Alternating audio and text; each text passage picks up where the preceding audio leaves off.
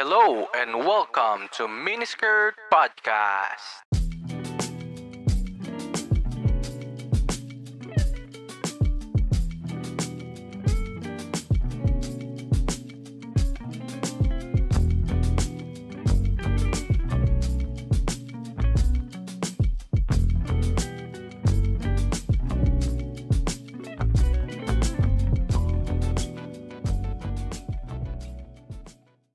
Yun, yun, yun. Welcome to the pod. Welcome to the pod, guys. So, ayun. Um, this is Miniskirt Podcast, ang pod kung saan natin pag-uusapan ng mga relasyon, ang kanilang mga challenges, at pati na rin syempre ang kanilang mga conquest and triumph. So, I'm your host. I'm the one and only Kuya Keso. At para sa ating mga listeners, dahil pilot episode natin ngayon, napaka-special nito. Tapusin nyo tong pod na to para sa mechanics ng ating giveaway. Okay? So itong podcast na to ay um, na-mention ko this will be about relationship. So ang magiging format natin ay magkakaroon tayo ng guests na magkarelasyon at tatanungin natin sila sa mga specific topics na tailored para sa kanilang mga personalities. So hopefully may mapulit tayo na aral, may mapulot tayo na aral sa sa kanila along the way. So ayun, and ba't ko ba naisipan mag-pod?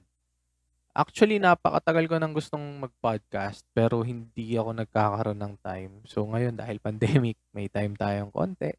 And yun, dahil din siguro this will keep me sane. Bagong hobby and then bagong pinasok na um, endeavor. wow, endeavor. Ayun. Tapos siguro, ano bang uh, asahan natin sa mga next episode? So yun nga, kagaya nga ng sinabi ko, mga mag-interview tayo ng mga magjowa and then titingnan natin kung ano ang mga matupupulot natin sa kanila. Syempre yung mga pag-uusapan natin, yung makaka-relate din sila, 'di ba? Ayun, and siguro explain ko lang ng konti kung bakit miniskirt stories, no? Or miniskirt podcast. Kasi nanggaling din siya dun sa miniskirt story na sinusulat ko. By the way, I'm a I'm an aspiring writer. Tapos ayun, dahil doon nagsimula yung miniskirt story na sinimulan ko siya way back 2015. Bakit miniskirt? Kasi maiksi lang siya. Miniskirt, parang miniskirt na, na damit. Kaya, ayun. Nanggaling yung term na miniskirt story sa isang blog. May fina-follow akong author. Ang pangalan niya ay Bat J. Bat J yung um, pen name niya. Nalimutan ko yung yung original name niya, eh, kung nakikinig kayo baka kilala niyo siya. Um, Nicanor David yata, kung hindi ako nagkakamali. Yun, uh, siya yung author ng book na ang kwentong tambay. And then, doon sa blog niya online, meron siyang entry doon na miniskirt story na may iksi lang din. So, parang in a way, hindi ko naman siguro ninakaw. Pero yun, parang kinuha ko yung idea ng miniskirt story from there. Tapos ayun, ah, naging ano na siya, dare-diretso. Hanggang ngayon nag nagsusulat pa ako ng mga story more on heartbreaks, hugot, at saka meron din naman mga patawa. Actually marami rin patawa. Tapos ayun, dun na, nang hanggang nagkaroon na ako ng parang cover nitong pandemic, mga guitar covers.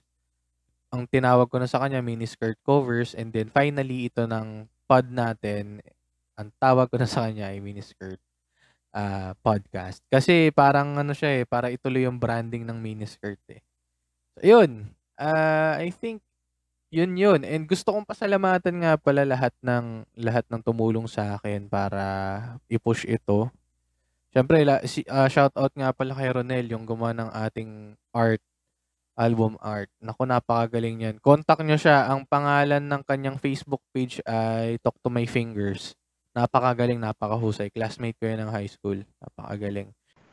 Ngayon, ngayon nga palang araw na to dahil pilot episode natin, ang pag-uusapan natin ay isang napaka-essential na bagay. Kung paano magka-jowa sa gitna ng pandemya. And dahil dyan, may in-invite ako na guest natin. Isa to sa mga tao na thankful ako na hindi ko lang siya binanggit kanina pero isa sa mga pinagpapasalamatan ko. At hindi na ako magpapaligoy-ligoy pa. Ipapakilala ko na agad. Please welcome to the pod, my girlfriend, SP. Hi! Nice naman ang intro. Ayan. Siyempre, kailangan mong bowl eh. Hindi, biro lang, biro lang. Totoo lahat yan, totoo lahat. Walang halong bola. So ngayon, siguro mag, ano lang kami, kwento lang kami about us. Ah, paano kami naging magjowa sa sa gitna ng pandemya. Kung kung paano yung timeline. Sige, ah, SB ko na muna magkwento. Uh, okay, kids, let me tell you a story about, wow. Parang familiar yun. Ah, medyo kasi related din eh, 'di ba, sa How I Met na parang the Have You Met the moment natin Oo. happened uh, last December 2019. And we were introduced by Mhm. one of my closest friends from college, which happens to be one of her closest friends na din sa work, 'di ba? So, yun. I was invited Oo, on a tama. dinner and drinks. Uh, that night.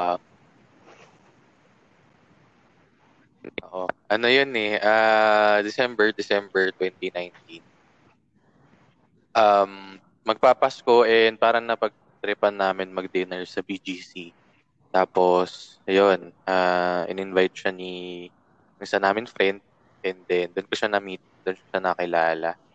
Ah, nag-dinner kami sa Heavens, Heavens Barbecue sa The Fort and then nag-inom kami sa Scarlet after. So, yun. Shoutouts nga pala sa Scarlet tsaka sa, sa Heavens. Baka naman. Ayun. Ayun, try nyo yung barbecue nila. Sobrang sarap. Heavenly Barcelona. Tapos, after that, syempre, nag-mercato kami. Hindi pwedeng hindi mag-mercato ang mga taga-BGC bago umuwi paglasing. So, ayun. Uh, doon kami unang nagkita. And then, sige, tuloy mo. Um, hindi pa naman din tayo naging close agad after nun. Eh, parang kumbaga, reacts lang sa sa stories Oo. and uh, pero nagkaka-chat ng konti din at that time din kasi we were both out of the country during the holidays, 'di ba? So parang nagkukumustahan. Yes, so nasa ano siya eh, nasa Singapore siya noon. And ako nasa Japan. So wala, ano lang, print lang talaga, ah, kamustahan. March, April, May, yan na pandemic na, nag-lockdown na. Hindi na talaga, hindi na talaga nakakalabas. At yun, ah, we started chatting ano na talaga, madalas. Siguro yun yung mga nag-start siya ng May onwards. Tapos, I think, syempre, mas lumalalim yung friendship habang mas madalas kayo nag-uusap. Syempre, doon na rin pumapasok yung attraction. And yun, ah, pagdating ng ng December, first week ng December, nagsabi na ako sa kanya na yun, kung pwede man ligaw, tapos ayun na, ah dire-diretso na, ah, after a year, yun na, ah, Christmas season ulit, doon na ako nagsabi. Yeah. Tapos, um, sige, tuloy mo. Ano pa bang ibang ano natin, details na No, I yun? mean, uh, nagsabi ka na manliligaw ka a year after we met. Parang ganun, 'di ba? Oo. Yun, and parang things happen yes, yes. easily. Yung transition, kumbaga, after nung nagsabi ka. Oo. And for me, it's something na uh, thankful ako. And also, parang sign na rin kasi siya for me na parang things happen easily. Eh, ganun pa naman din kasi yung outlook ko about love na parang it shouldn't be hard. Parang ganun.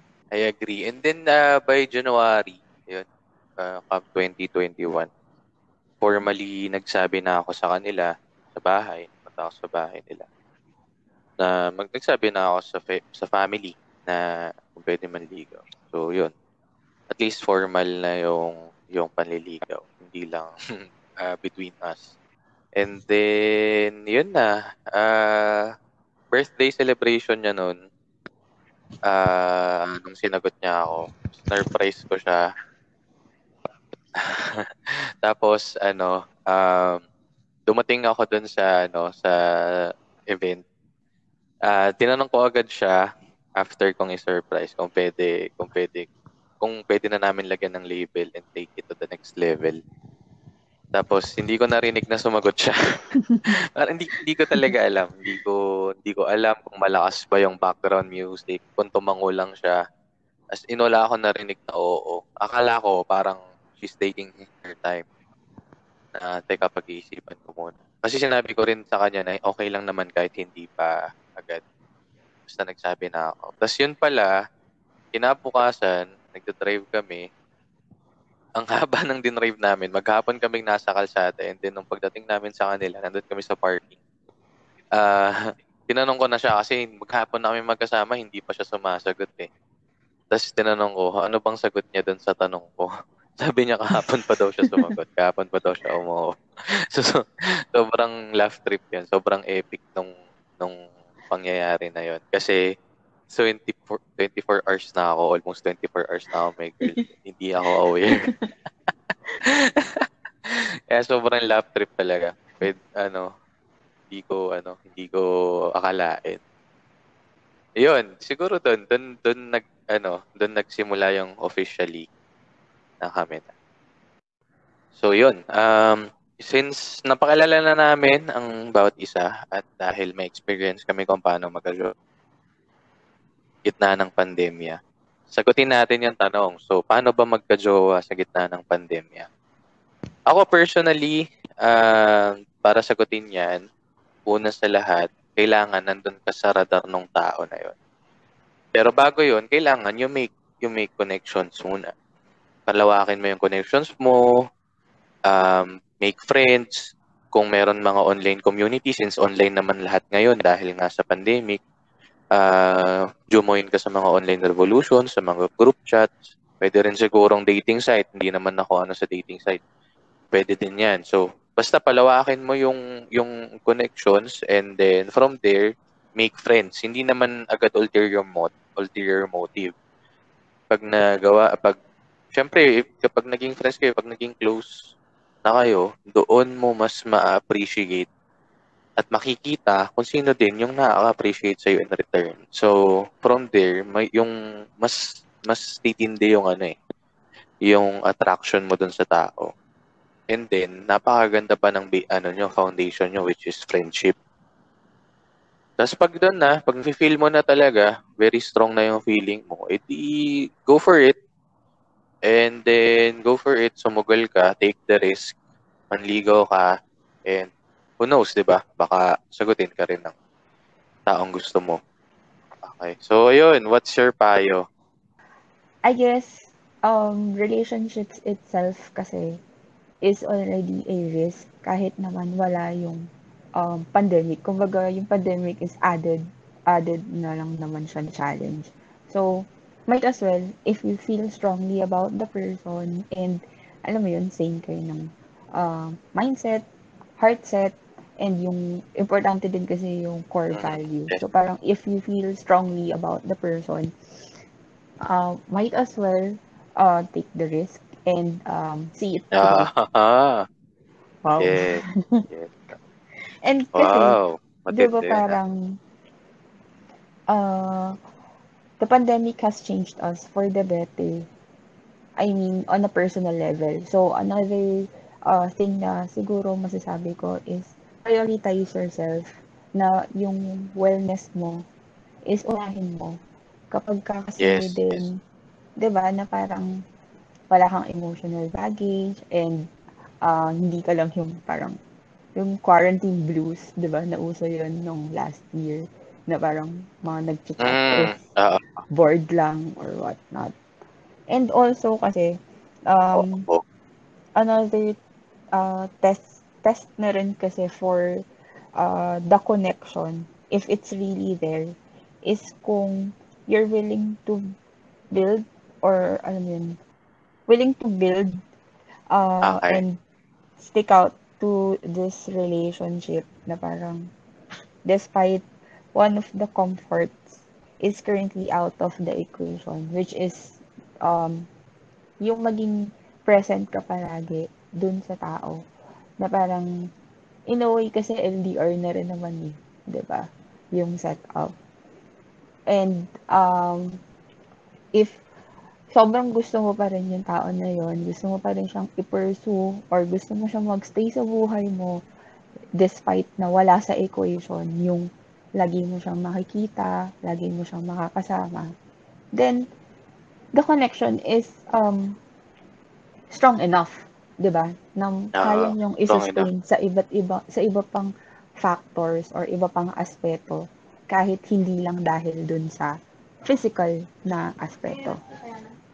Yun, maganda yun, maganda yun, tama. Yung parang added challenge, tingin ko added challenge nga tong pandemic. Well, malaking challenge, pero uh, isa to sa pag nalampasan natin is malaki ding, ano yun, parang added, ano sa atin, lesson na okay na pagtagumpayan natin to in terms of our relationship.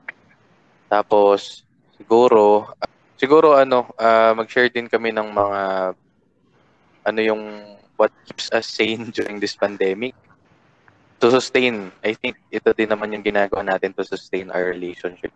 Ang sa akin is lagi kami nag-phone call halos every night. Hindi naman on a daily basis. May mga lumpat pa rin pero uh, we do it regularly. Tapos ano pa ba? Ayun, uh, doon namin pinag-uusapan ang ang maghapon kung anong ginawa namin, ano yung nangyari sa maghapon, ano yung ulam mo. Mga simpleng ganun kasi. Oo, totoo yun. It helps. It helps talaga dahil hindi naman nakakapagkita kasi technically LDR din dahil malayo kami sa isa't isa. Mm, for me kasi, we are, uh, kumbaga, we're still uh, in the works sa pag-navigate ng uh, different uh, ways to express love, 'di ba? na because of the pandemic itself. Mm-hmm. So, yes, parang, yes. Uh, siguro yung inputs ko dyan would be yung quality time na love language, eh parang naging adaptive na siya sa sitwasyon. So, with us, yung yeah. simpleng manonood tayo ng Attack on Titan virtually together. Attack on is, Titan? Uh, Oo. so, pasok siya, di ba? Yes, yun, yes, correct. Kumbaga, nag-compromise na rin naman. Uh, hindi ko kasi primary love language, so um, words of affirmation. So parang dito sa setup natin, um, mm-hmm. like, I'm beginning to see it on a different light na mas na, na na-appreciate ko siya na parang importante rin pala talaga siya. Kasi, syempre, ang tendency natin is to focus on the forte, yung kung ano uh-huh, uh-huh top natin talaga, which is for me, uh, acts of service at saka quality time. Pero, uh, we na, kumuha ka ba ng test doon sa, ano, sa BuzzFeed? uh, hindi ko yun alam. May test ang BuzzFeed tungkol sa kung anong love language mo eh. oh. Sige, tuloy mo nga sa amin link. sige, sige. sige. So, ayun, sorry, sorry na-distract kita. Ayun, since hindi mo primarily ano ang uh, words of affirmation, so na, mas napapractice mo siya, di ba? That's what you're saying. Yes, correct. And also, na-appreciate ko siya na parang equally as important din naman pala yon Kasi parang nag, before kasi ang tendency ko is mag-focus lang ako dun sa love languages ko na top 2, di ba? And at the same time, uh, nahuhone ko na rin naman yun through uh, everyday na kausap tayo. Talking, diba? yes. Constant communication. Yun. Yun, I think, I think maganda maganda yung inputs na yun. Uh, and and I think na very helpful siya sa mga nagna-navigate din sa sa pandemic, sa relationship inside the pandemic. And yun, uh, siguro share din tayo uh, what things we do outside our relationship uh, started kasi ng pandemic, parang nagkaroon ako ng time or resources para ma-reconnect ko yung uh, love ko for reading. So, uh, last books. year, yes. So, last year, parang every two weeks, nakakatapos ako ng isang libro.